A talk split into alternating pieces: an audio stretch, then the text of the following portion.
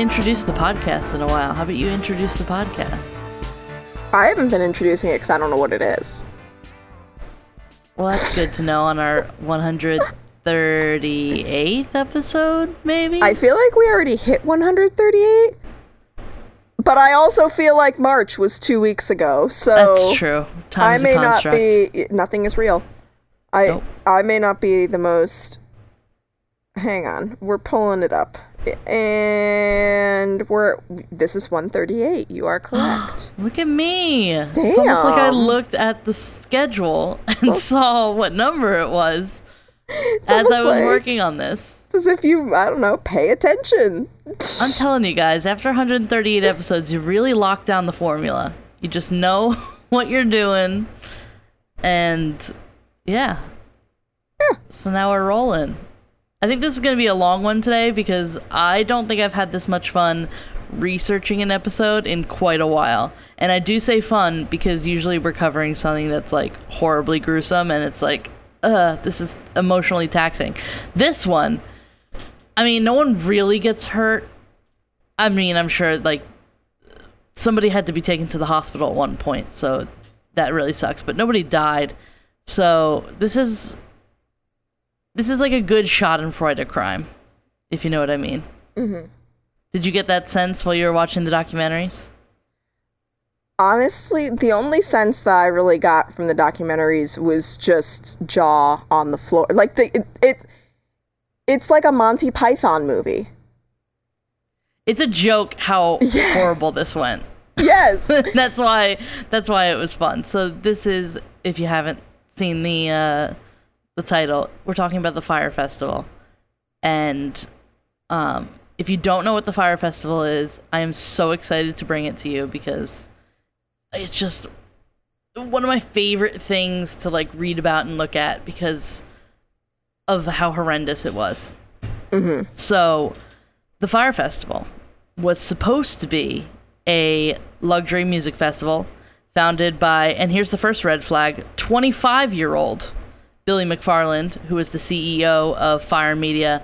And second red flag, the second uh, founder was rapper Ja Rule, as Caitlin already said. Yes. He ja rules. Just some random 25 year old white kid and Ja Rule. coming to NBC this fall. Oh God! So it was created actually with the intention of promoting the company's Fyre app, which was a music, like a, a talent booking. Like you could book like celebrities, influencers, and stuff to like come to events. I'll get more into it later because it's hilarious.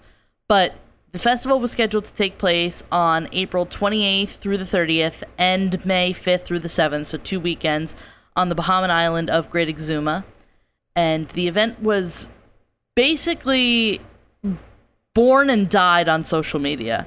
Um, it was promoted on Instagram by social media influencers like Kendall Jenner, Bella Hadid, Hailey Baldwin, and Emily Rad- Ratajkowski. Ratajkowski?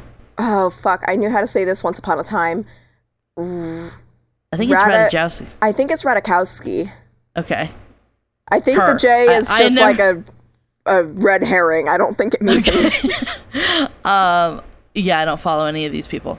Um, but lots of everyone that posted, well, most of them, um, didn't initially disclose that they had been paid to do so. So everyone thought like this is just something that they're posting that they're doing, not like, hey, I got paid to do this, so maybe I'm not the best source to go to on if this is chill or not.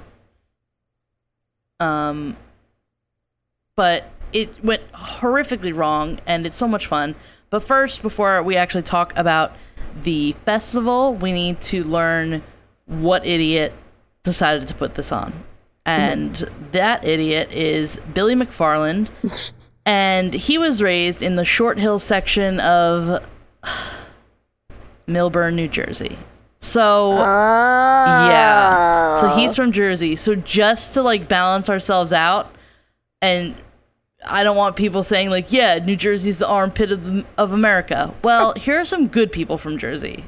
We have Danny DeVito, we true. have Bruce Springsteen, Okay. uh, astronaut Buzz Aldrin, oh, okay. Okay. Didn't uh, go first child on the moon. author, child author Judy Blume, Okay, okay. Are you there, God?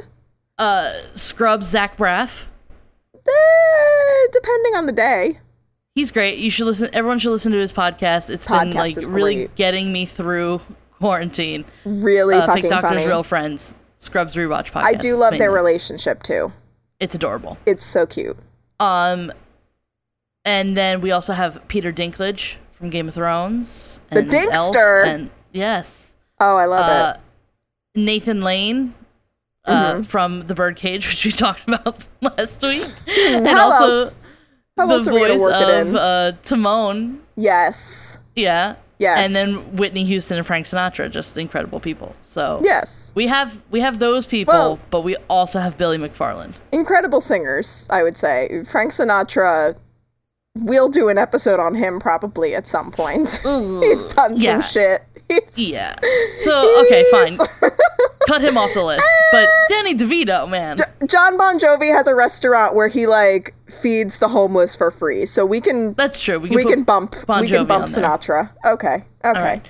Sounds um, fine. But yeah, but we also have Billy McFarland, so Yeah, but I mean, Anyway. you also have Snooki and she's the not from entire cast of the Jersey Shore. She's technically from adopted Jersey. from like Peru or something, isn't she? Yeah, but they all lived on Long Island.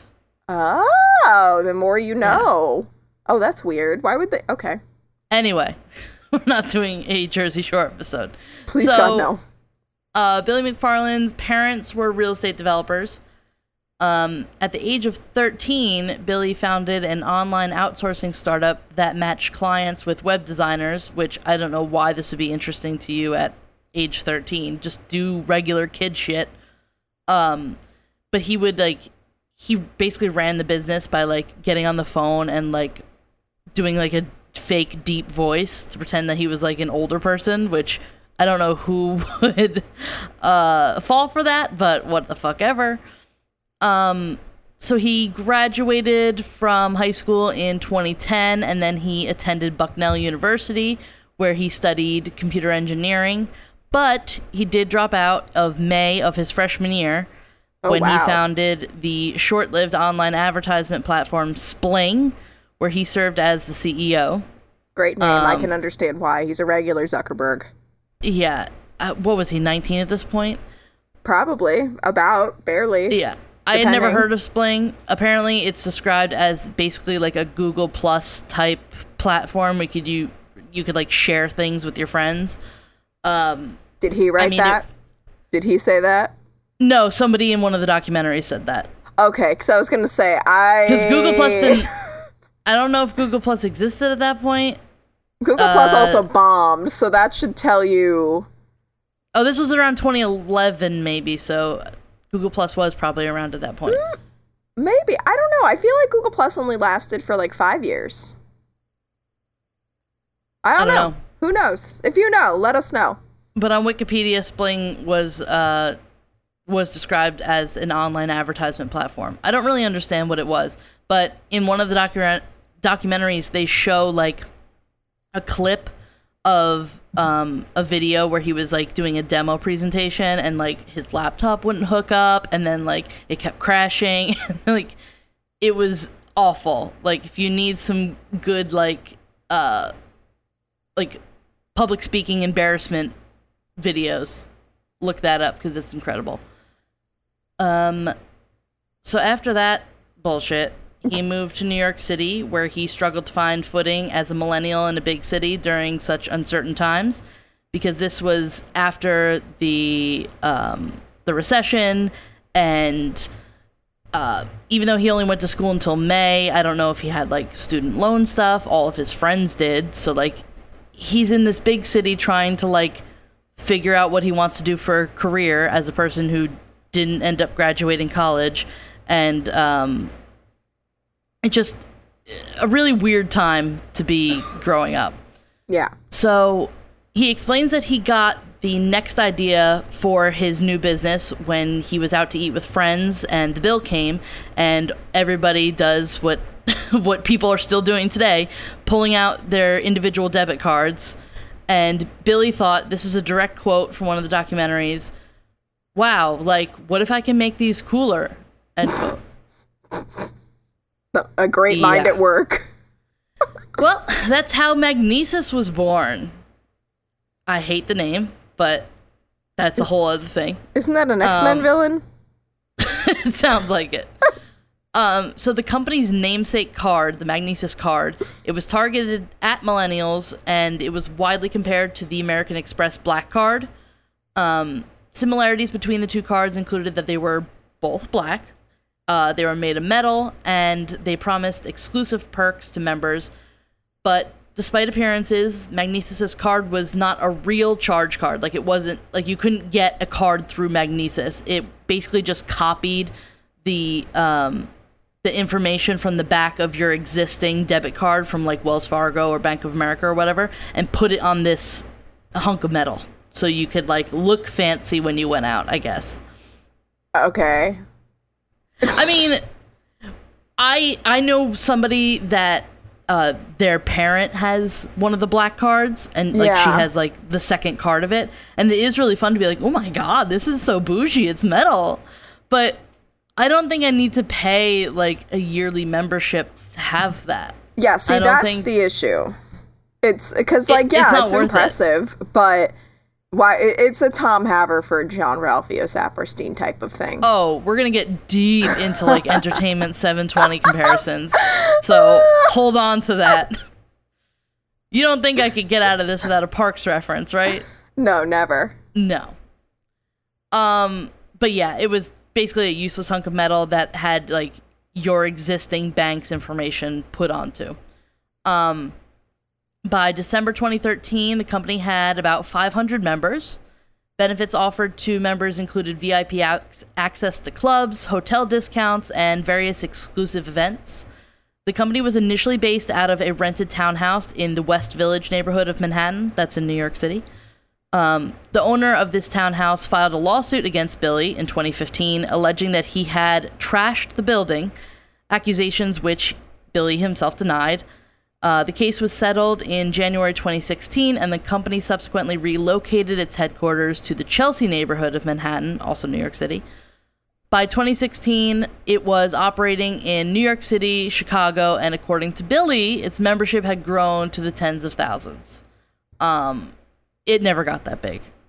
You, we're gonna find that Billy inflates a lot of numbers, and some of them not legally. Never would have guessed. Yeah, he's fucking horrible. But one of the big perks of the Magnises membership was that you had the use of this fancy New York City townhouse for parties and events. So when the owner said they trashed the building and they had to get out of there, um, when that was taken away, money wasn't really coming in. So Billy had to really think fast, and we're going to see that this is uh, a pattern with him. But one of his former employees uh, interviewed for the Hulu docu- documentary. Oh my god, I'm tripping over every word. uh, this girl said that Billy knew he could get money quickly by selling tickets. So he started offering exclusive tickets to events that he did not even have tickets for. And that was things like a private J-Lo party, exclusive tickets for a Beyonce and Jay-Z concert, the Super Bowl, and even 200 tickets to Hamilton. So he would Oh, just man. he would just uh, blast email all of the members and say like, "Hey, I have a certain number of tickets for this event. Pay me X, and like I'll get you your tickets."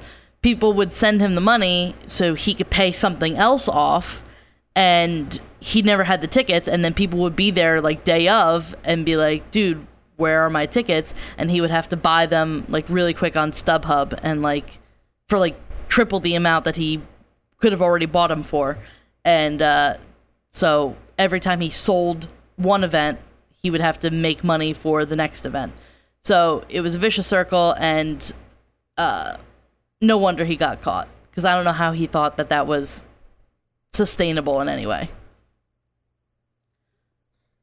Okay. Um, not long after, one of the most important investors of Magnises, oil and gas tycoon Aubrey McClendon, uh, was indicted for securities fraud and his uh, with his company Chesapeake Energy. This guy was um, like an entrepreneur that Billy really looked up to, and um, he was really excited when uh, Aubrey McClendon like came on as an investor, and he used him as like a role model. So obviously, somebody who's scamming looks up to this person who we find out is also scamming everybody. And so after he was indicted, the next day he suspiciously died in a single vehicle accident that was later ruled a suicide. Oh, wow. Yeah. Shit. So couldn't hang. Um while Magnises was drowning, um, Billy pulled some staff members into a new side business that he was thinking about, and that business was Fyre Media. Here we go. Here we go. I looked into so many articles describing like what exactly is this thing. They do describe it in uh, both the documentaries, the Hulu and the Netflix documentaries, but like I needed to do some like deep research onto what this shit is.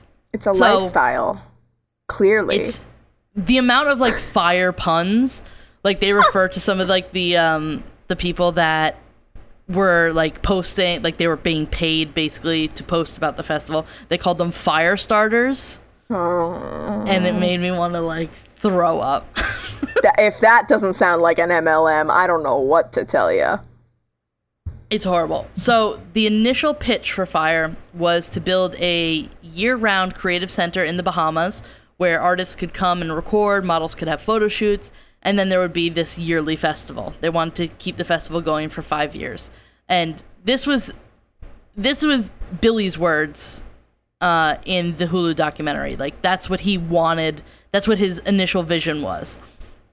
And then they were going to promote the Fyre app, which was described as quote a global entertainment marketplace that helps venues, brands, and qualified private bookers book talent for live performances, appearances, and paid social posts through one consistent and easy digital platform. End quote.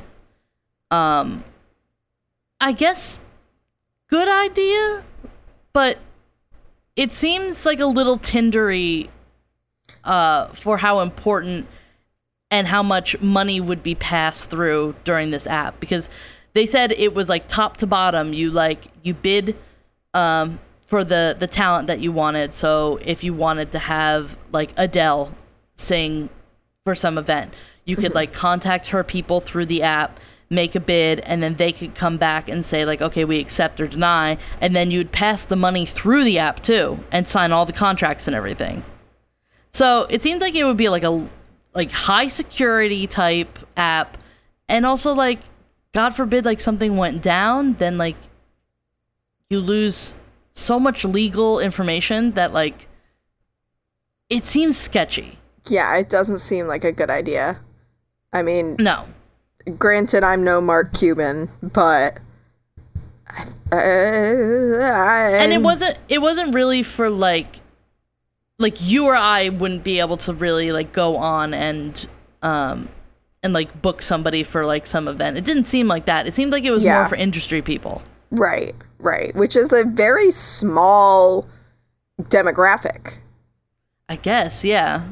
I mean, I didn't I don't know too much about that side of the business, but it it just seemed too niche, but whatever. So, like I said, they wanted to have um through the first 5 years of promoting this, they wanted to have a yearly festival.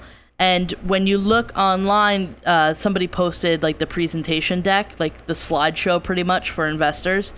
Um, potential investors um, and they would describe um, the app and then they started to s- describe the festival and when they were talking about the first Fyre festival it was described in the presentation as um, year one water so it seemed like they were planning over the next five years to cover like five elements and maybe the last one would have been fire i don't know because it's the Fyre app it was an interesting idea. Like, um, on the information, the presentation deck, it said, "quote Throughout the next five years, we will traverse the globe to find untouched lands and convert them into unparalleled experiences. Fyre will work to bring life to each region through the process of significant." Uh, through the purchase of significant land, we will utilize um, the each festival. That's what the actual thing says. I copied it straight from it. Uh, through the purchase of significant land, we will utilize the Each Festival as a major cultural event to bring awareness, visitors, and livelihood to the land. So it sounded like a good idea in theory that like they wanted to bring something um in at least like the first year they wanted to bring something to the bahamas that they wanted to bring uh, visitors who maybe maybe wouldn't have gone otherwise um, they wanted to bring business to people who were working there living there and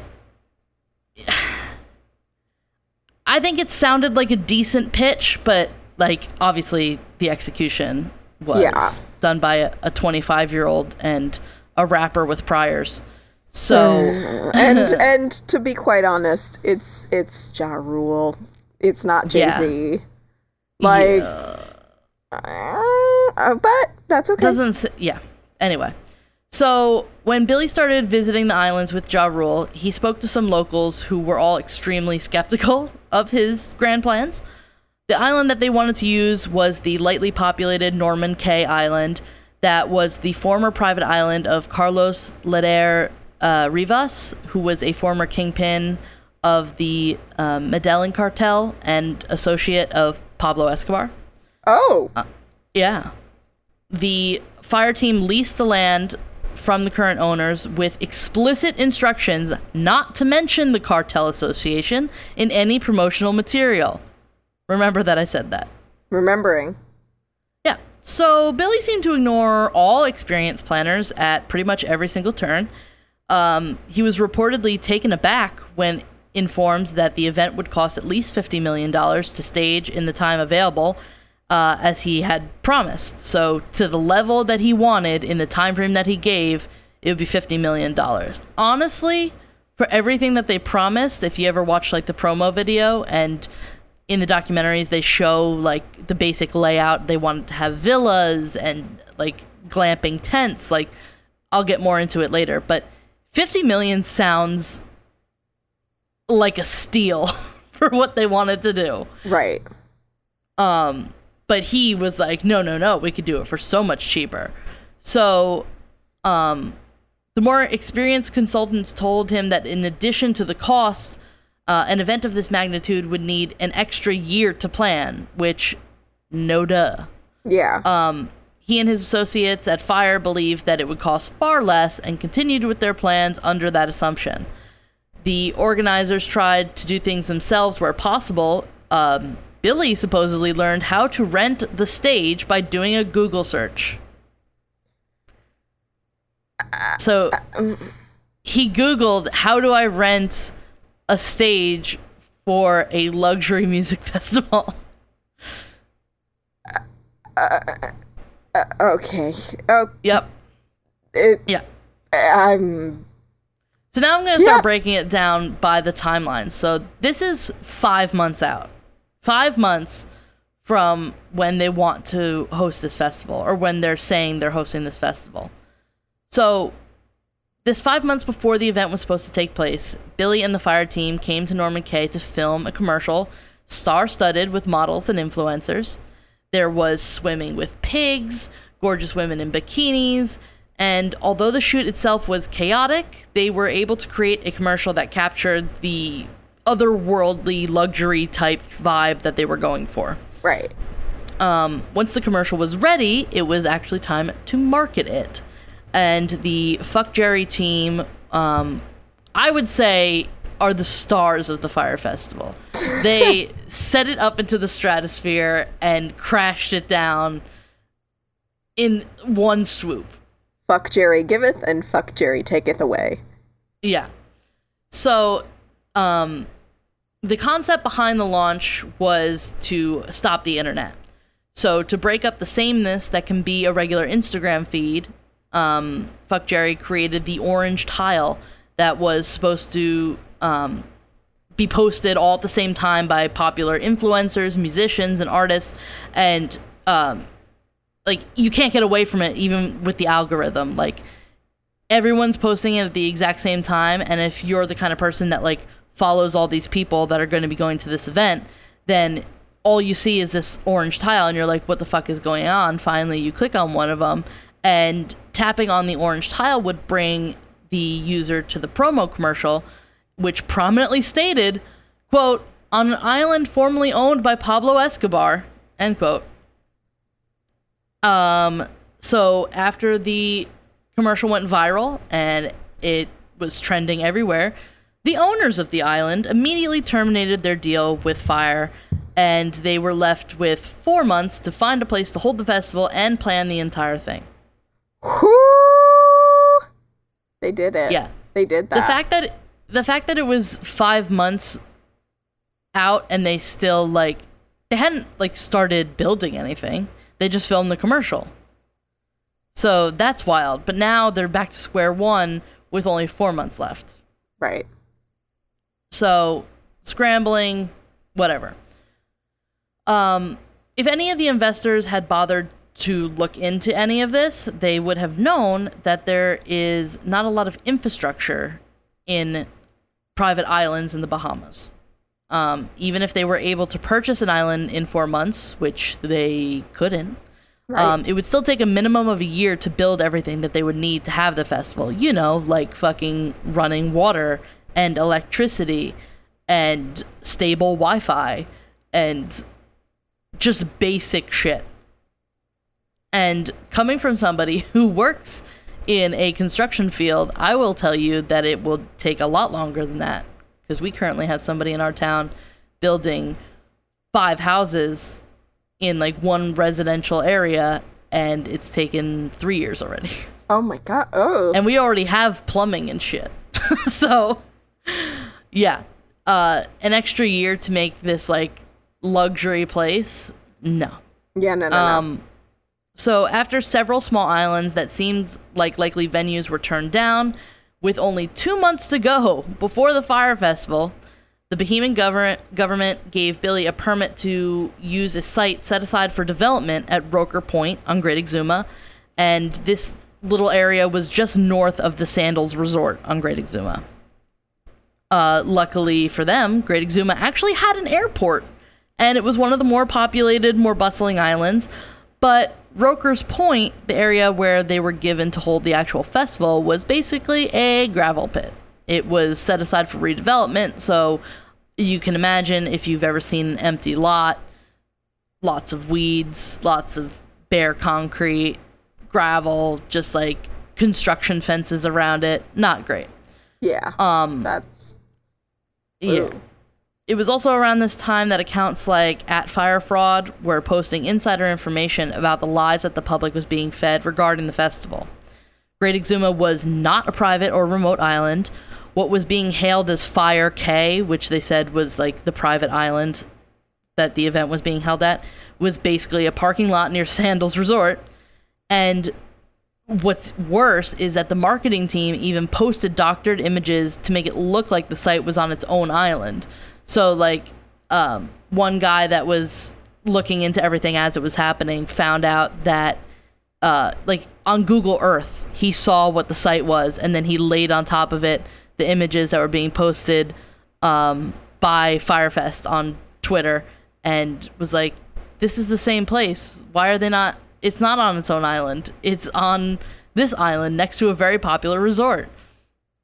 So stuff like that started getting posted and um, more people in the industry were starting to notice that things were like not great um, but to make matters more complicated the two weekends that Billy had picked for the festival happened to be the same time as Great Exuma's biggest event of the year, which was the Exuma Family Regatta.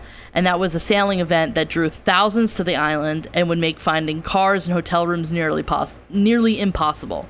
Um, I think one person in one of the documentaries said it basically doubled the population of the island on like during that time.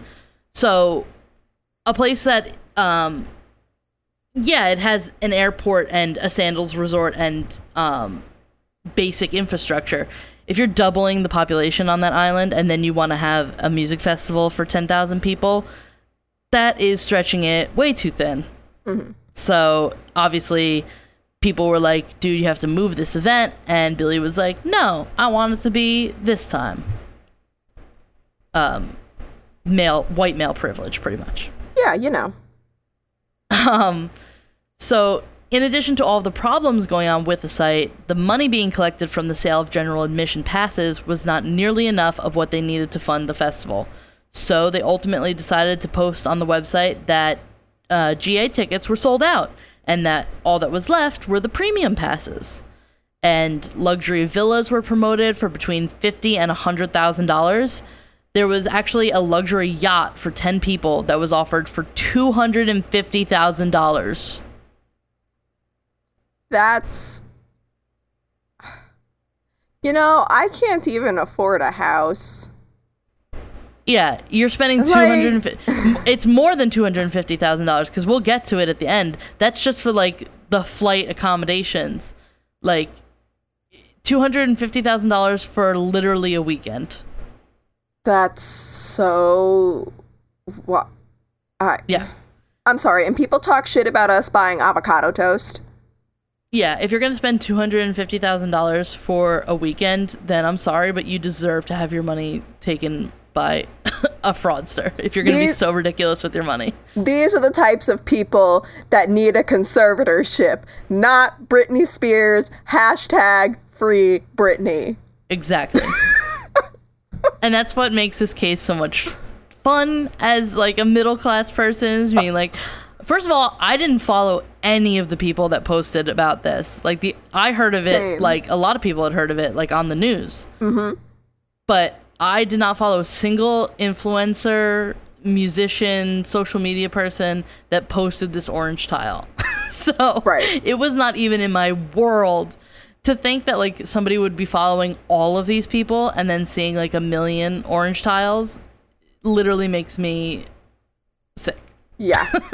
yep. Um yeah. So Billy was relying on his old standby of getting fast money to pay off one thing, but it was starting to catch up with him. No doy. um and this is around the time that he started committing wire fraud. Yay. This is the cr- this is where the crime part starts. Um, Uh, he was sending screenshots of supposed confirmation pages with the tracking number strategically cut off. So he was like, "Yeah, I sent the money, but like it's a blank page, pretty much. Like there's no tracking number." right. Um, agents of the talent that was supposed to be performing at the festival said that the Fyre team went into breach of contract almost from day one. They just weren't sending the money, they weren't following wire instructions, they were making excuses for late payments. Like, it was rough from the get go on the um, industry side. Obviously, people were still fucking paying astronomical funds to go to the festival. Like they said in um, in the documentaries, like people quit their jobs because bosses wouldn't give them time off, and then they like sold all their shit and were coming to the festival. Just fiscal responsibility at its finest. Yeah. Oh. My first festival, I spent three hundred dollars for a three day weekend festival, and it literally took like all of my strength to hit like confirm to like buy that. Um, I spent $30 for a single day at Warped Tour and wore a bikini top so I could tie snacks to my body so I wouldn't have to pay for food or drinks. yeah, So, that that's the level of That's- of fiscal responsibility we're talking about right now. Yeah, I don't know, man. Um, but yeah, so on the industry sh- on the industry side, everything's going to shit. Um, everyone's still buying tickets, getting super excited. Um, but the at Fyre Fraud Twitter page started really to gain traction, and an article was written in the Wall Street Journal talking about the skeptical elements of the festival. It was then that the social media team promoting the festival were told to delete comments that were deemed distasteful or implied in any way that the festival was a scam. Um, the amazing guy that I'll talk about later in the Hulu documentary that once worked for Fuck Jerry talked about how he was told to um, like you can you can put words into a filter on Instagram and it will automatically delete comments with that word in it.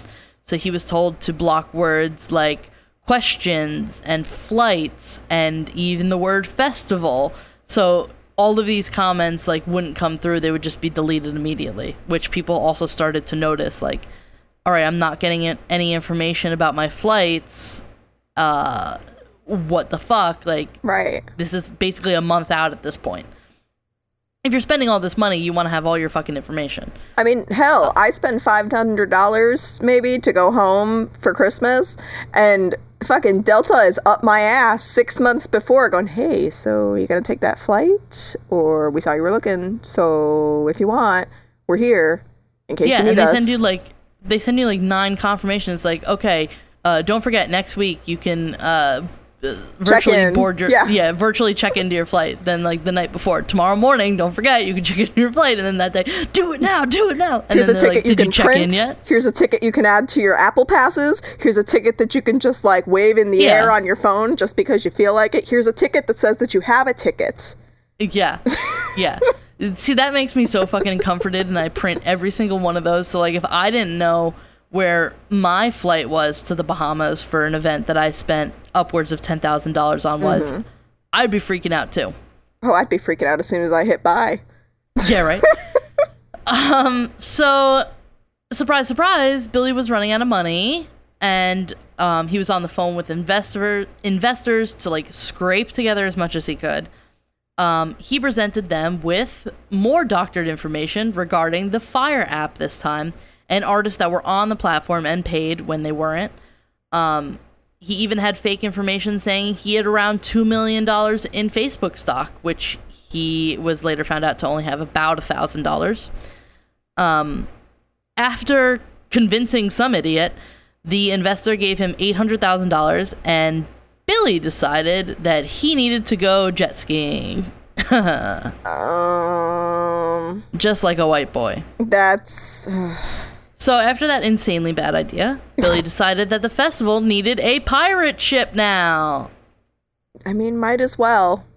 Yeah. What could go wrong? Despite the fact that even basic lodging wasn't coming together, he needed to have this pirate ship.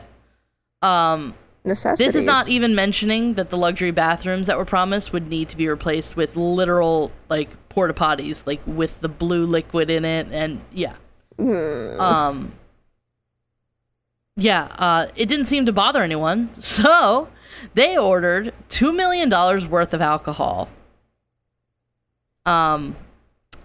So here's the thing: these financial clowns didn't consider that you also had to pay duty to get the liquor into the Bahamas. You have to pay a fee to import something from a different country. I love this part.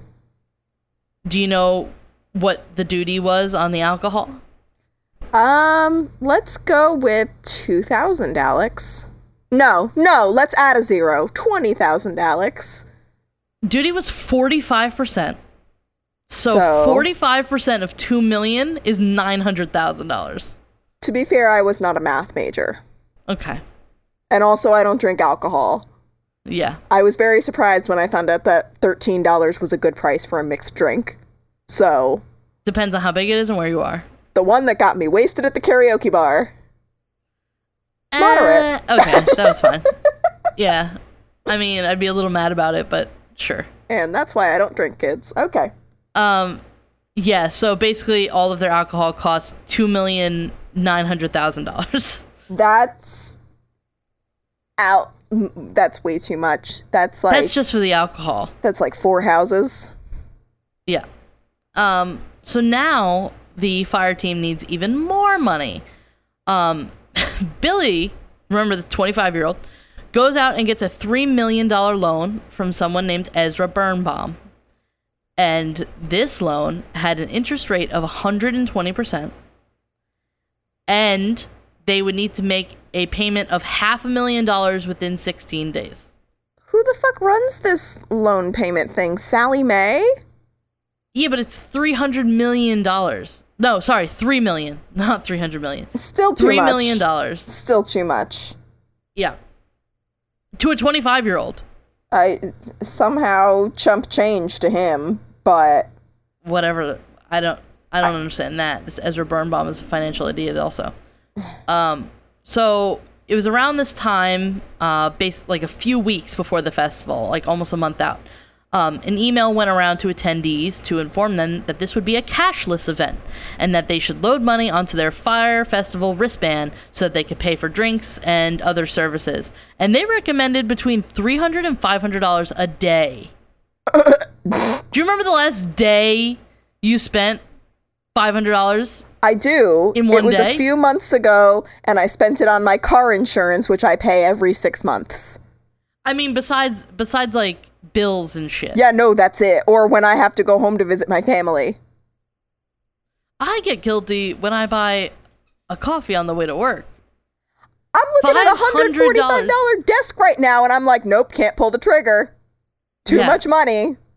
Five hundred dollars for a day of like drinking, and I guess like you could get like massages and bottle service and like all this bullshit. But that's fucking wild. So I don't even I don't even care for them, but there better be like like Kendall Jenner better be fucking stripping on a solid gold bar yeah. with just like a bikini made of hundreds and just her wearing a solid platinum wig. I don't know. It's just it's that's too much. Yeah. That's too much. Well, uh, this actually brought in $2 million, despite the fact that the digital bracelets would be virtually useless on the island due to poor Wi Fi connections. Oh, for fuck's so sake. the idea wasn't even sound. Um, this is also around the time in the Netflix documentary, spoiler alert if you've never seen it, that um, hero Andy King was Huh. asked to suck dick for 18 containers full of Evian water God bless. like shipping containers. Um, apparently, the story behind there, spoil like again, spoiler alert if you haven't seen it, but customs had asked for one hundred seventy-five thousand dollars cash to release the containers of water, and Billy asked his quote fearless gay leader end quote to quote take one for the team end quote and suck the head of customs dick for the water. And how much do you want to bet by take one for the team?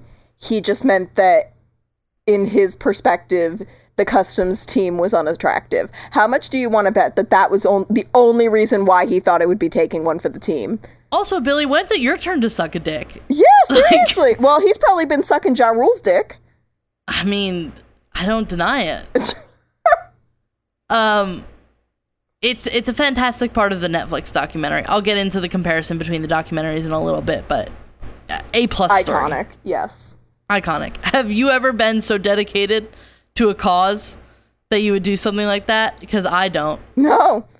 No. Like the memes, the memes are like his face. Like, when was the last time you went above and beyond yeah. for work? and I'm like, God bless this man. He's amazing. like I'll be completely honest, I love this podcast. I greatly enjoy it. I love the people that it has introduced us to and everything. But if you told me that the only thing standing between us continuing to make more episodes was me hopping down on my knees and sucking a dick, I'm sorry. It's been a great run. I love you all. I really appreciate it, but we're going to have to end this here. Wow. All sorry. right. Sorry. Good, good to know where your loyalties lie. I'm not taking one for the team. Fuck you then. um. Anyway, uh, contractors were working around the clock to finish the festival site. Uh, the police showed up and shut down the job because the Fyre team weren't paying the international insurance. yeah. So these idiots think that they're like, oh yeah, we can throw a festival for under fifty million dollars. You don't think about like the taxes. You have to pay duty. You have to pay insurance. Like there's not fun things you need to spend money on. Yeah. Like it's not all pirate ships and bottle service. right. Whatever. And jet skis. Yeah. So this is like a week before the festival, by the way. Um, at this point, pretty much every single person working there knows it's not going to happen. If they thought it was going to happen at that point, I would literally like to just shove a starfish in their ear because how the fuck It's a good image. could you not know? The site was still a gravel pit. There weren't enough accommodations for everybody. the luxury caterer pulled out, and nearly all of the musical acts who weren't paid as promised were like, dude, I'm not fucking coming. Right. The stages weren't even set up. There was like a half a stage set up. so what you're saying is they knew that they weren't coming. Oh, 100%. no, like I'm saying, were- the the workers were just like, yeah, I'm not even gonna bother. They're probably not Yeah. coming. Well, I felt so bad because workers were having like panic attacks and Right. just like bailing out of the job, and the people that stayed weren't being paid. right. Like, you tell me I'm not being paid for something, I'm not showing up. Yep, Why? Why? It's hot. It's not gonna happen. Nobody cares if it's being set up or torn down. Like, why? Yeah. No. Yeah.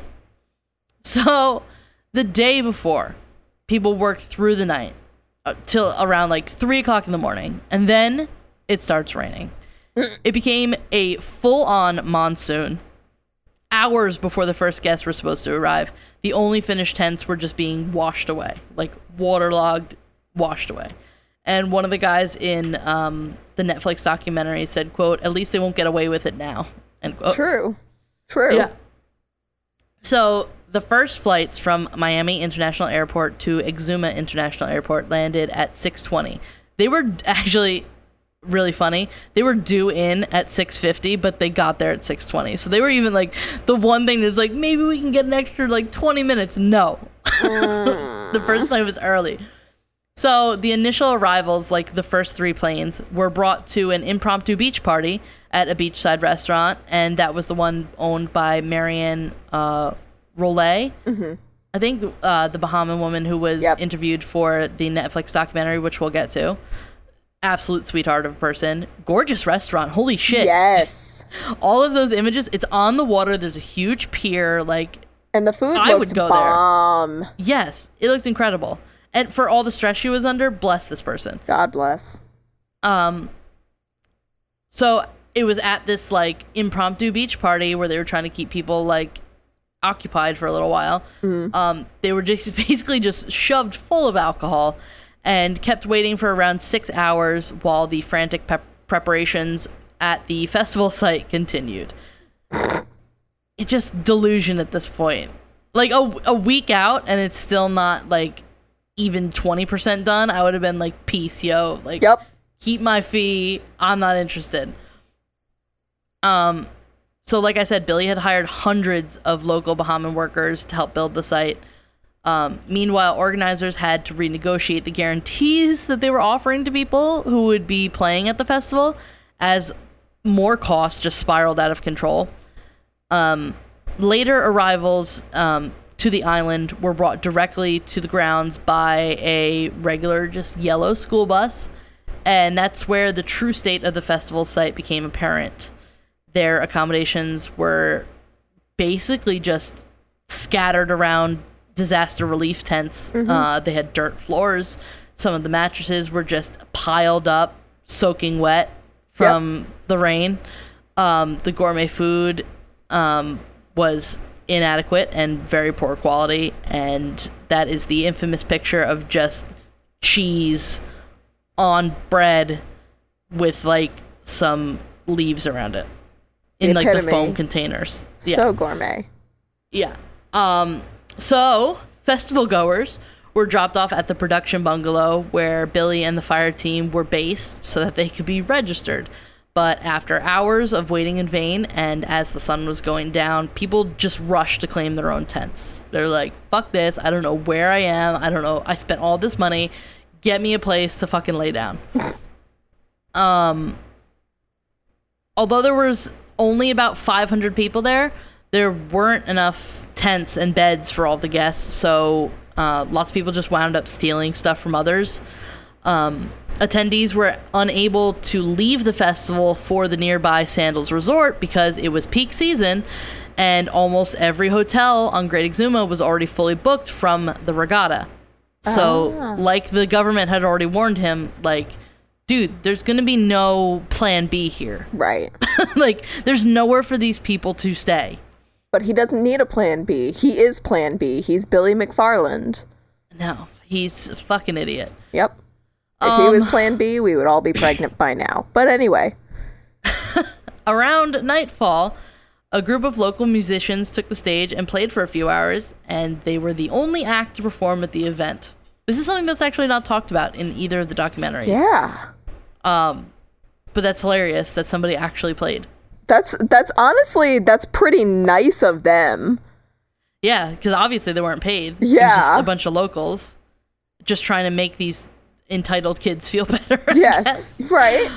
The poor Um, white people. The poor white people.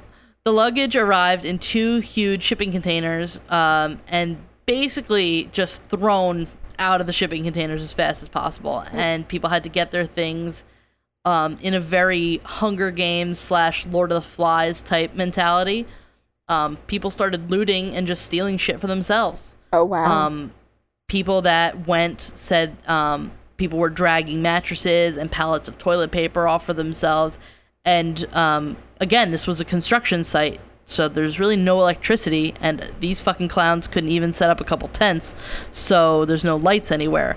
So after uh, after the sun went down, it was fucking pitch black and people said that it just felt like post-apocalyptic. Like people were just like distantly crying and tense and like just wasted and i can't even. I've been i've been camping at like an organized music festival at an organized campground. And the things you hear at night after people have been at a festival all day long and drunk. It's wild and that's like in the best of circumstances um so i mean people made it through the night and in the early morning it was announced that the festival would be postponed and that the attendees would be returned to miami as soon as possible Ew.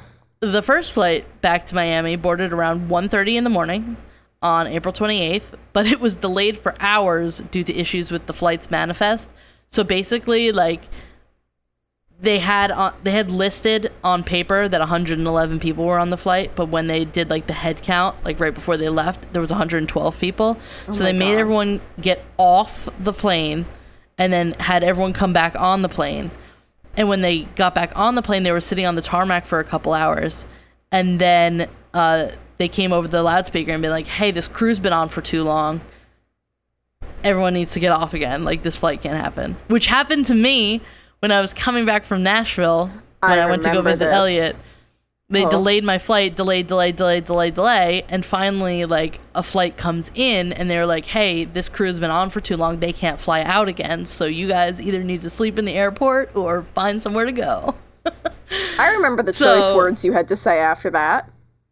Yeah, uh, that was when my inner Karen just erupted. I was like, "I deserve something from this." And it takes a lot, may I just say on your behalf, for her to My come flight out. was supposed to leave at two in the afternoon, and I got told at uh twelve ten yeah.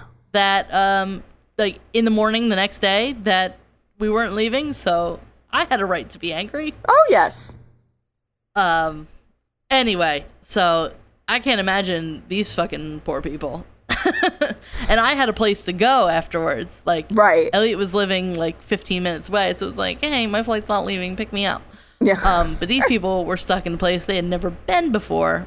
So, um, after they um, canceled the flight, the passengers were locked into the Exuma Airport terminal with no access to food, water, or air conditioning. And this is where a passenger recalled that at least one person passed out from the heat and had to be hospitalized. So I think in the I think in the Netflix documentary they interview the manager of this airport and he said they had to lock everyone in because they couldn't afford to like have someone come out and like light up a cigarette and then something explodes. Um so they just locked everybody in with giant chains. It looked like a zombie apocalypse right. way to lock a door. Anyway, um, so the flight eventually left Exuma that morning, and more charter flights to Miami departed from Exuma throughout the day.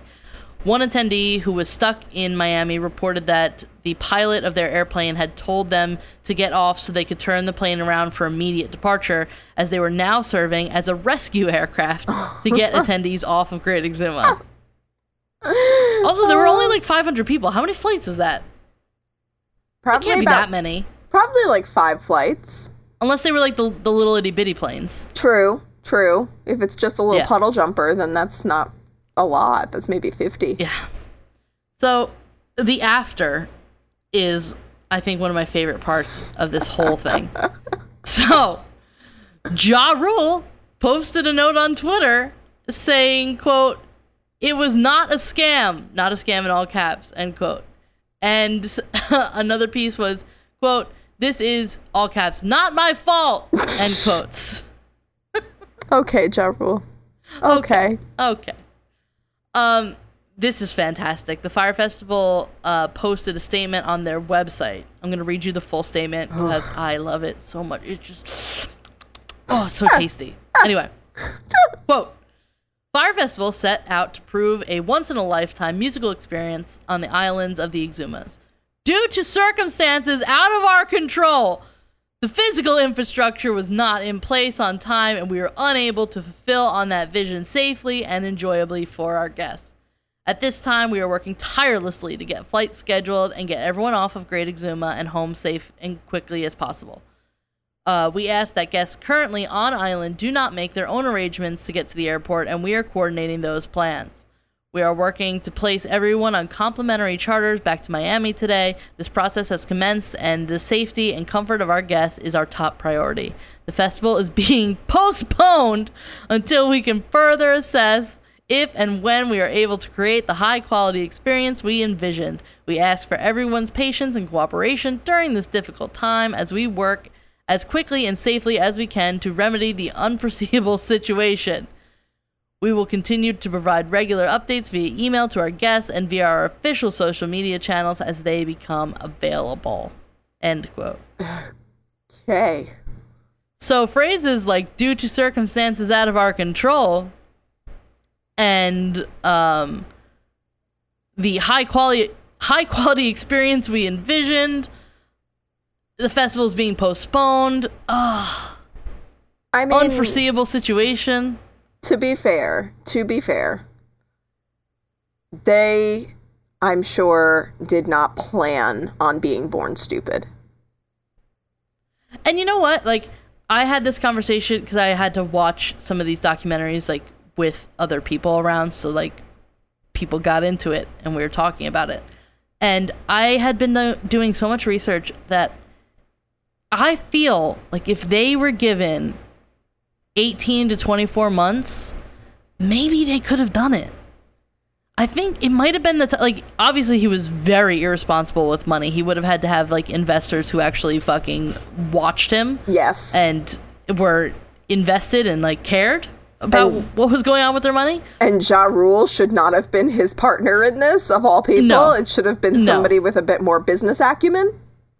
I feel like if you got rid of Billy and uh his there was one other guy that they talk about in the documentaries, but like I didn't even get into this guy called Grant, um, who was like Billy's right hand henchman. He was his LeFou, um, in Beauty and the Beast terms.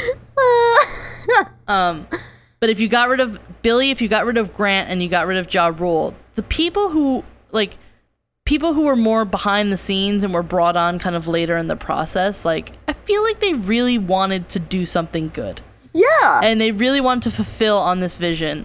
Um, but when Billy was calling the shots, basically, it was like you can't do anything to fix stupid. no. no. It just wasn't gonna happen. It, it's just, it was doomed from the minute he put his name on it. What would have been smart, so clearly not something for him to be capable of doing, is to have sold that idea to someone who could do it. No, he's a white man. It has to have his name on it. No, I know. Oh, I know. Anyway, the Bahamas Ministry of Tourism apologized on behalf of the nation and denied having any responsibility for how the events unfolded.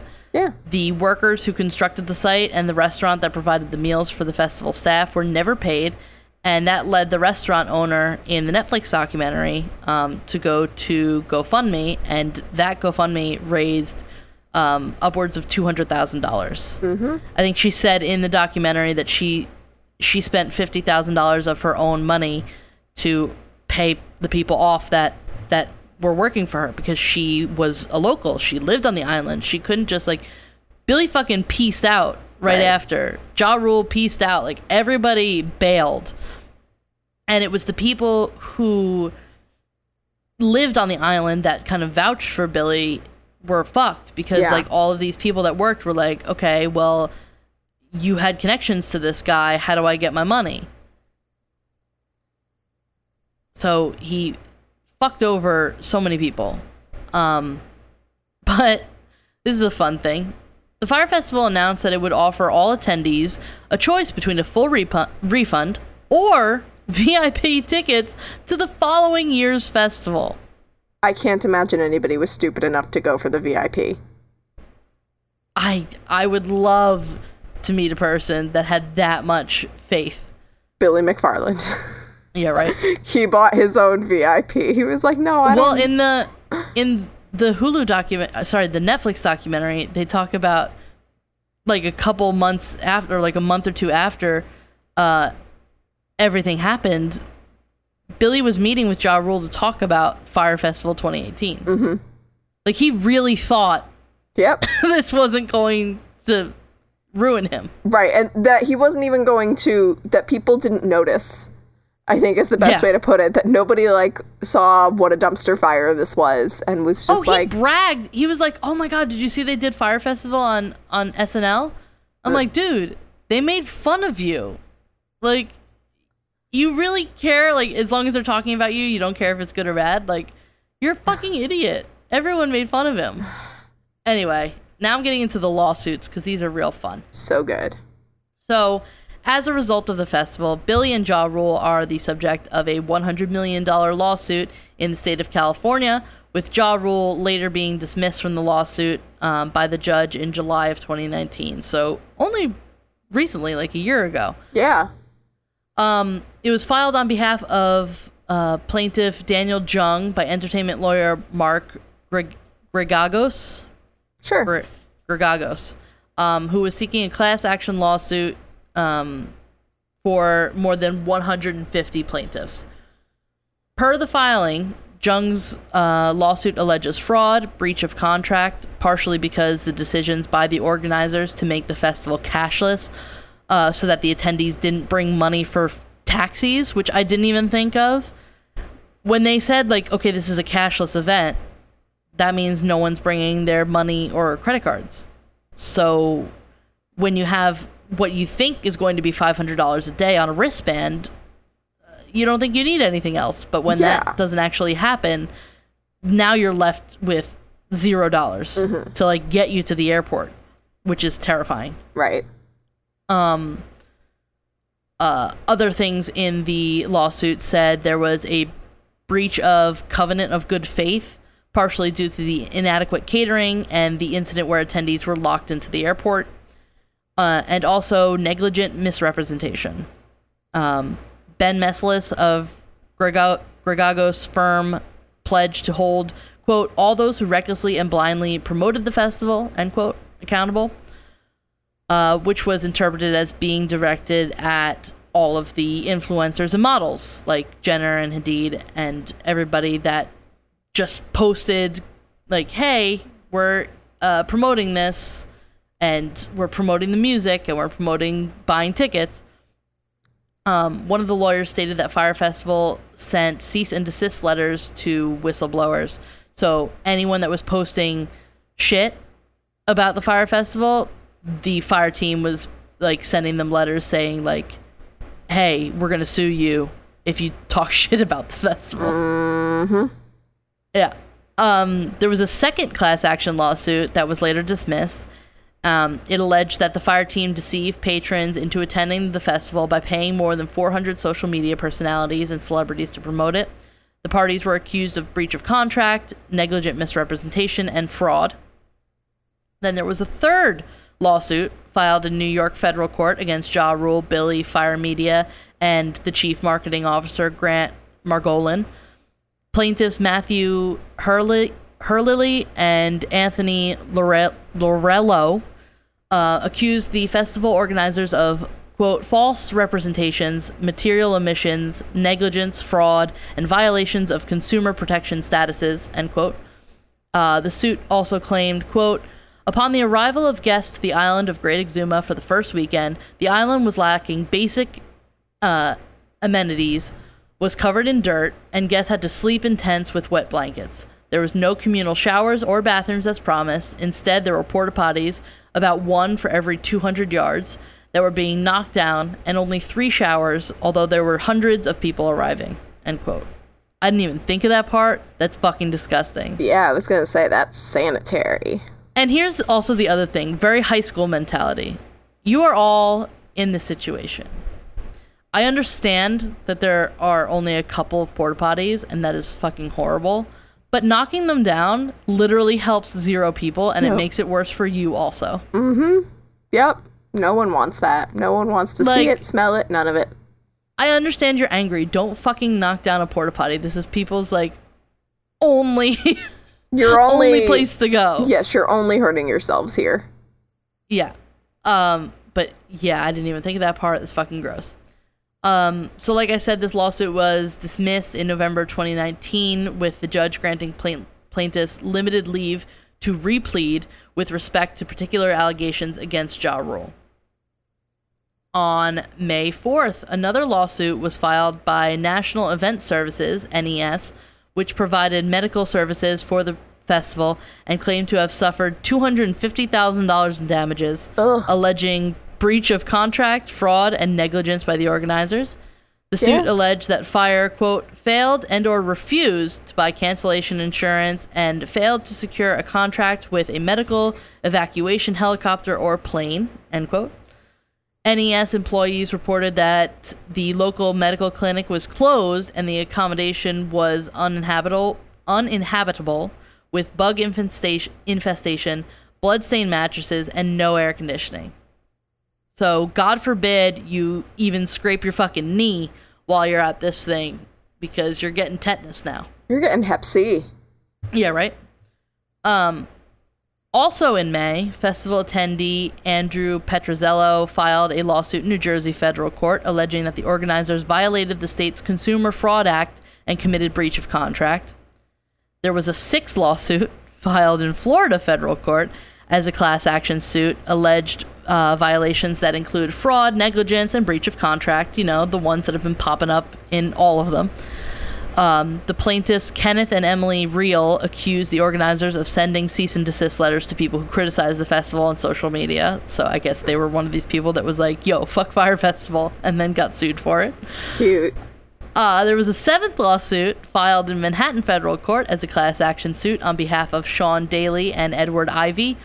In addition to the infractions mentioned in the other lawsuits, this one alleged unjust enrichment and violation of New York state business law, claiming that the organizers continued to offer VIP upgrades and opportunities to deposit money onto the Fyre Band payment system after the festival had been canceled. There was people were still getting emails to be like, "Hey, put money on this thing." Your balance is low. yeah, Please, ugh, I hate it. now there's an eighth lawsuit filed in Suffolk County Superior Court in Boston on behalf of ticketing vendor Tablelist. The company is alleged that the festival organizers and financial backers committed breach of contract and fraudulently deceived Tablelist and ticket purchasers. Tablelist was seeking 3.5 million to refund customers as well as damages resulting from loss of business after being forced to lay off 40% of their workforce to focus on the litigation. Damn. So they had to fire 40% of the people so that they could pay the lawyers to sue Fyre Media. Jesus. Yeah. On July 3rd, 2018, two North Carolina attendees, Seth Crosono and Mark Thompson, were awarded 5 million in damages. The judgment was granted against Billy McFarland in absentia after he failed to respond to the court proceedings. Ja Rule was initially named as a co-defendant, but was later removed from the suit after an undisclosed private agreement with the two attendees' attorney. Ja Rule said in January 2019 that he had also been defrauded by Billy. Oh, for heaven's sakes. Um, so, like I mentioned earlier, in November 2019, he was dismissed from the class action lawsuit filed by festival attendees. The judge determined that it had not been proven his promotion of the festival on social media had directly led plaintiffs to attend. So Um, yeah, but that was also a little underhanded thing. It's like, well, no one's going because Ja Rule said to go. yeah, but at the So same no- time, he's he's bad at influencing people on social media. That's basically what they they ruled in. He's not able to influence people. but at the same time, does that mean everybody went because fucking no name Billy McFarland told them to? No, because it was fucking the Jenners, and uh, they said that Kanye was gonna be there. They said that all these people were gonna be there. Mm. So, I mean, I guess when you see that, you're like, yeah, this is legit. If you're into that sort of shit, but whatever. Um, so this is a fun thing. In December 2017, after the Fyre Festival, which was in April, Fyre Festival attendees started receiving emails from a Frank Tribble at New York City VIP Access, claiming to have exclusive tickets to events like the Met Gala, Burning Man, and Coachella. People thought that Billy had probably just sold the guest list for the Fyre Festival to another mm-hmm. ticketing agency, but really, Billy was behind the whole thing. Yep. Surprise, surprise. His I'm friend, not. Frank Tribble, put everything in his name and actually spoke on the phone to people so Billy's voice wouldn't be recognized. And it's so funny in the um, Netflix documentary, he they have video of this guy and he's wearing like a Magnises hat and a Fyrefest like sweatshirt. I'm like, could you suck his dick anymore? Like, You should have had him Dude. go get the water from customs. yeah, right? Jesus Christ. Save some dick for the rest of us. um so basically you could quickly Google any of these events that were advertised and know immediately that they were fake. Um, one of them that was advertised was a Taylor Swift meet and greet, and I don't know Taylor Swift, but apparently she's very open about not doing meet and greets. Sure, why not? Um, the Met Gala, there's no tickets that you can get for the Met Gala. Every person there needs to be approved by Anna Wintour. Like, you only get there by invitation. You're not you're not selling tickets to this thing. And the Victoria's Secret fashion show at the time that it was being advertised as like, hey, we have exclusive tickets. It hadn't even been cast yet. yeah, and plus, so- that was about the time where they were getting to a point where you can't even give tickets away. Yeah, exactly. Um, at least 15 idiots gave NYC VIP access over $100,000 for fraudulent tickets. Oh, for fuck's sake. Yeah. There's always going to be a couple idiots out there. More than a Um, couple, based on the number of people that won't wear their masks. I'm not even getting into it. But the email list that was going out for NYC VIP access was basically the same email list as Fyre Festival. So the idiots who had I like okay, you fell for Fyre Festival, but now you're falling for this bullshit? Like you need to be taken away. Yep. Fool you twice. Shame on for you. Um, in March 2018, Billy McFarland pleaded guilty to two counts of wire, fa- wire fraud in federal court uh, in Manhattan and admitted to using fake documents to attract investors to put more than 26 million into his company. He agreed to forfeit over 26 million dollars. Um, then on June 12th, 2018, just hours after an article was published on Vice detailing the crossover between Fyre and NYC VIP access, Billy was charged with selling fraudulent tickets to events while out on bail. Ah. Uh, he was charged with fraud, money laundering, identity theft, and witness intimidation because he told at least two people not to talk to the FBI and to pretend that they were represented by legal counsel when they were not. What? Like, Yeah. how do you think that that's gonna work No. out well for you? Um, well, on October 11th, 2018, he was sentenced to six years in federal prison. Not enough. And for these like recent crimes, like this is October 11th, 2018. Do you ever like see that see a date from like a recent crime? You're like, okay, what was I doing on that day? Yes. And like this is the, this is probably the worst day of his life. He he was sentenced to six years in federal prison. I was in Georgia on vacation. Just the different lives we lead. Um so where is he now? Billy is currently incarcerated at FCI Elkton in Lisbon, Ohio. In April 2020, so very recently, during the pandemic, he he requested compassionate release from prison to avoid contracting the virus. No. Uh, his request was his request was denied the same month. Yep. But in July 2020, so last month, it was reported that he tested positive for COVID 19 at the facility. Oh wow. Oops. That's that is Oops. something. Yeah. So now we're getting we're getting into the pop culture side, which is the fun part. Um, so the first is the Hulu documentary, which came out four days before the Netflix documentary, which is is- also one of my favorite points. It is Um, arguably the better one.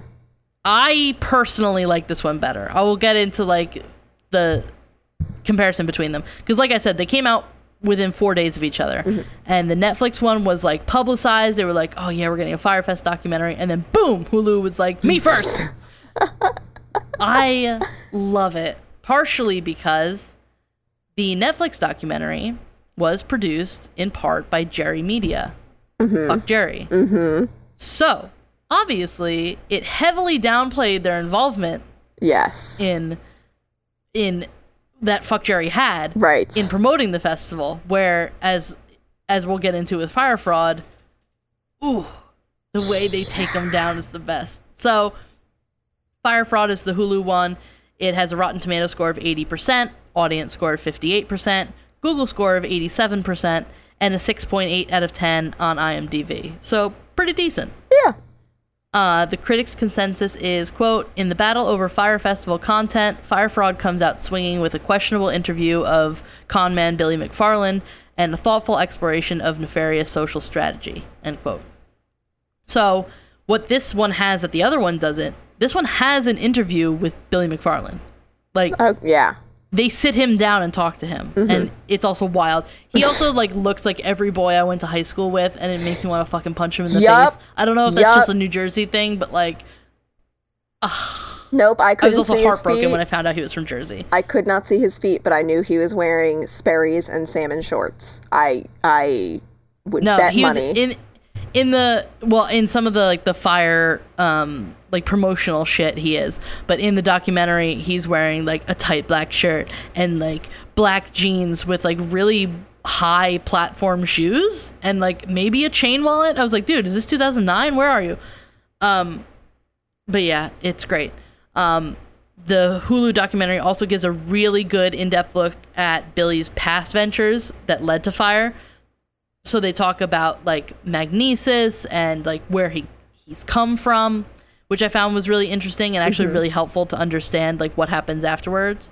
And also this one has like the uh, references to parks and rec and the office. So they like someone specifically compares him to uh tom and Jean-Ralphio in entertainment 720 and they have like little clips and everything. Like the hulu one had more uh, like pop culture clips right. that they would like pull out. I thought it was more entertaining. They also have the amazingly hot guy from Fuck Jerry, Oren Aks, I think his Yes, name was. yes. Great name. Great name. Really hot. Also, the fucking best part of this documentary. He is fucking hilarious. And the way he's like, fuck this business. I don't work for them anymore. This is everything that they had to do with it yep. um this one i also felt like it had uh, it had a better flow in terms of the information that they were giving. I thought it had better coverage of his um, other business ventures and like who he is as a person. And also selfishly um, there's clips afterwards from like um, talk shows where people are talking about how much of a like dumpster fire this thing was. And one of the ones that they use is um, dave matthews clip. Yes. so, uh, selfishly, I like that. Yep. Um, They've got you there. yeah. So the second one, better name, is Yep. the Netflix documentary "Fyre: The Greatest Party That Never Happened." Um, came out four days after the Hulu one. Uh, it has an overall better rating. It's a Rotten Tomato score of 92%, audience score of 87, Google score of 86, and IMDb 7.2 out of 10. And the critics' consensus is, quote, Fyre smolders with agonizing tension when a party in paradise goes awry, but this slickly assembled documentary reserves its greatest horror for damning observations about the dangers of wealth, end quote. And this one does have um like there's some crossover on the people that they interviewed, but this one has Andy King, who was one of the um, advisors to Billy, and just seems like a great person. I love him. Um, this documentary also had more of the um, Bahamian workers, like Yeah. talking about their experience, which I thought was really good. Um, but like I said, it downplayed Jerry Media's involvement in what they had to do with it. Right. Uh, I also thought this one was a lot more serious. Like the Yeah. the Hulu one ends with um, uh, "Build Me Up, Buttercup" Yeah. as like the last song. This Yes. one was like, like scary. yeah, it was more it was more sinister. It's it's It was more just like this is a crime. right, which it is, but at the same time is. it's just it's so laughable that he thought he could get away with it. Yeah. Like the Um, entire scenario is just scored by yakety sax. Yeah, it is. Um, both documentaries are fantastic. I recommend you watch both, but I prefer the Hulu one. Yes. I know a lot of people prefer um, the Netflix one. I think Elliot liked the Netflix one better. No, Elliot's Um, boring. Cut it out, Elliot. What are you oh. gonna do? Um, interestingly, both documentaries end with Billy calling one of the people that is being interviewed. Like in the Netflix one, I think his no, in the Hulu one, his girlfriend is also interviewed, and like he calls her at like the end of the documentary, and she, like she picks up. Mm-hmm. In the Netflix one, it was uh, one of the guys from the Bahamas that he just so happened to be calling while he was being interviewed. Right. Very Which I just thought was weird. Yeah, I was gonna Also, say he calls so many people. Right? And like, dude, you're a millennial. You've never heard of texting? Yeah, right. Anyway, um, so in 2017, uh, in a tweet, Seth Rogen stated that the Lonely Island comedy trio were planning a movie about Fyre Festival. Yes. In 2019, Jorma Taccone uh, confirmed that the parody film was still in process, which, Love it. ooh, I'm ready. I think they're the best people to do it. it is. It truly. I want to see it so bad. truly. And here's the thing: like everybody sees kind of Andy Samberg as the face of the Lonely Island because he's the one that got picked up for SNL. He's often like the the Justin Mm-hmm. Well, the other two Timberlake. guys were writers. Well, yeah, but I'm saying that's what I'm saying. He was like the face of it, but Jorma Taccone is so good at playing He like a rich asshole.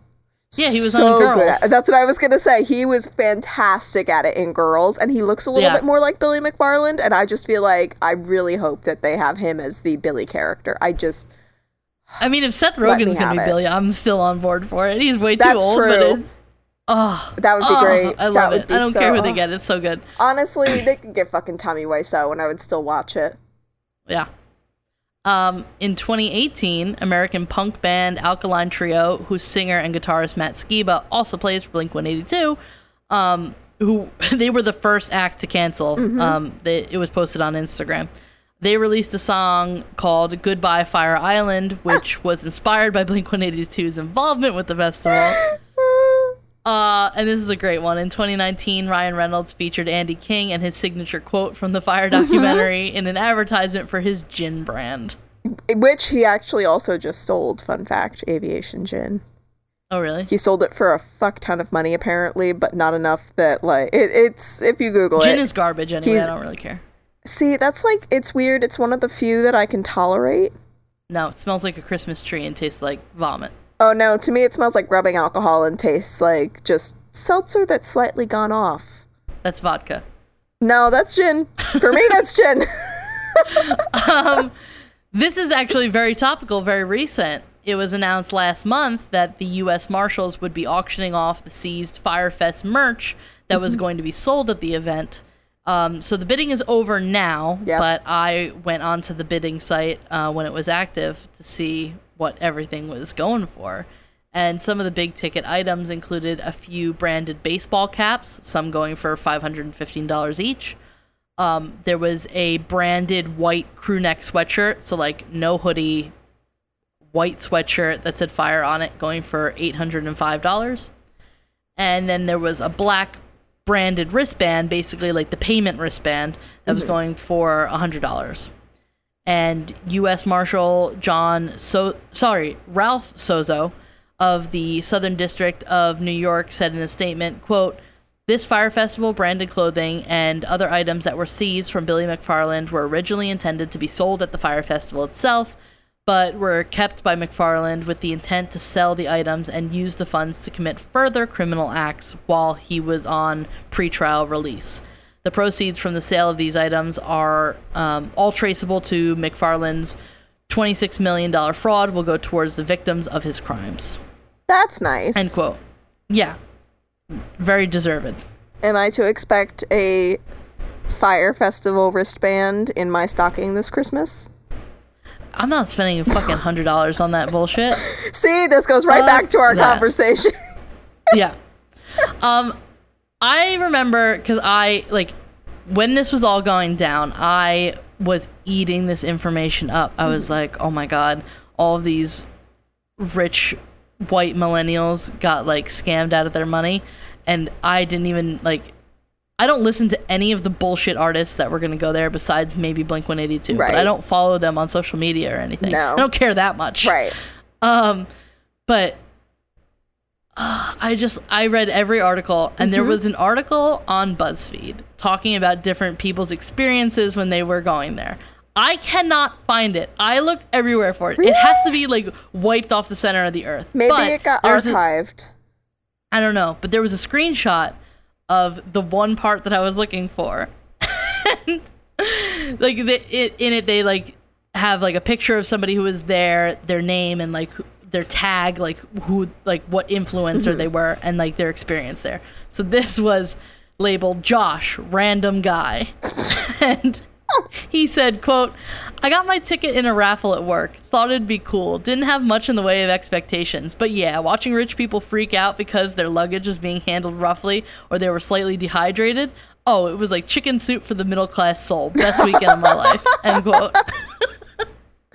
Oh, that's I don't know if that's real, but I want to give this guy a million dollars. I mean, to be fair, just hearing about it is chicken soup to my middle class soul. So It's it works. incredible. I think in one of the documentaries they had like a clip from um, Trevor Noah's show, Mm-hmm. and he said, "Wow, people really, white people really like uh, camping unless it's a surprise." I'm like, yeah. I love it. I mean, I have a couple friends that if they found out we were going to a place without Wi-Fi, they would like make an excuse not to go. Like, Yeah. that's the level of like bullshit people there are in the world. See, I don't need Wi Fi. I do need service, but that's mostly because of my innate fear of horror movies. Yeah. Oh, speaking of horror movies Oh, and getting great. a little off topic, Here we but there's a movie that I think Dave Franco either wrote it or directed it. I think he directed it. Is this Horse Girl? Uh, no. And his wife is in it, Alison Brie. Are you sure it's not Horse Girl? I'm positive. Okay. It's a horror movie called The Rental about like somebody who gets like an Airbnb and like shit goes down. uh, nope. And I want to see it so bad. That's. Um, oof. yeah, but anyway, uh, that's that. That is the Fyre festival. So I hope that if um, you didn't know about it previously, that you do all of your research now because it is Wild. fantastic. It really is. there's- Like we're running over, but like there's still like other shit about it. Like um, Matt Skiba from Blink 182 says he put a hex on the Fyre festival, and that's why everything went wrong. of course. And there's also a story about how um, Andy King actually didn't want the dick sucking story to be on yes. the yeah on the documentary. So like every article is like a different angle at this festival, and you could never do enough research on it. So get to it. Solid this is one of my. gold. Fa- there's no murder, and it's just a a nice white people crime. Yes. And sometimes, you know, that's just what you need. Just Yeah. like random guy Josh said. Yeah. I mean, obviously, like, I'm glad the GoFundMe was successful for uh, the restaurant owner and, um, like, bringing awareness to how shitty this all was. Like, yeah, it was, like, joked about on social media, but the documentaries really showed that it did negatively impact people's lives in, like, a real way as not like, not like somebody just, like, lost a weekend. It was like, no, people spent their life savings Right. trying to like compensate people. So like the fact that it brought that to light, I'm happy that the documentaries came out. And if there's going to be a Lonely Island slash Seth, Seth Rogen movie about it, uh, I mean, we should have a viewing party. I'm ready. I'm down. It's going to be incredible. I mean, COVID has already taken away two of my favorite shows um, so far that they just like canceled or decided not to move forward forward with it because the the pandemic was like shutting down production time. So if it ruins one more thing, I might just end it. Oh. well, that's not a cry for help or anything. Yeah, Oh man. all right. No, I'm in, I'm in the not worried. throes of wedding planning during a pandemic, so True. True. I'm already ready to gouge my eyes out. You've brought this upon yourself. You didn't have to say yes. Hi, Elliot. I didn't. I should have known. I really just didn't have the foresight there. If only. Yeah. Anyway, it just hit midnight here. Yeah, so it's get you to bed. tomorrow. Okay. Let's tuck you and your little nub bun in. Ah. Okay, bye. Okay, bye.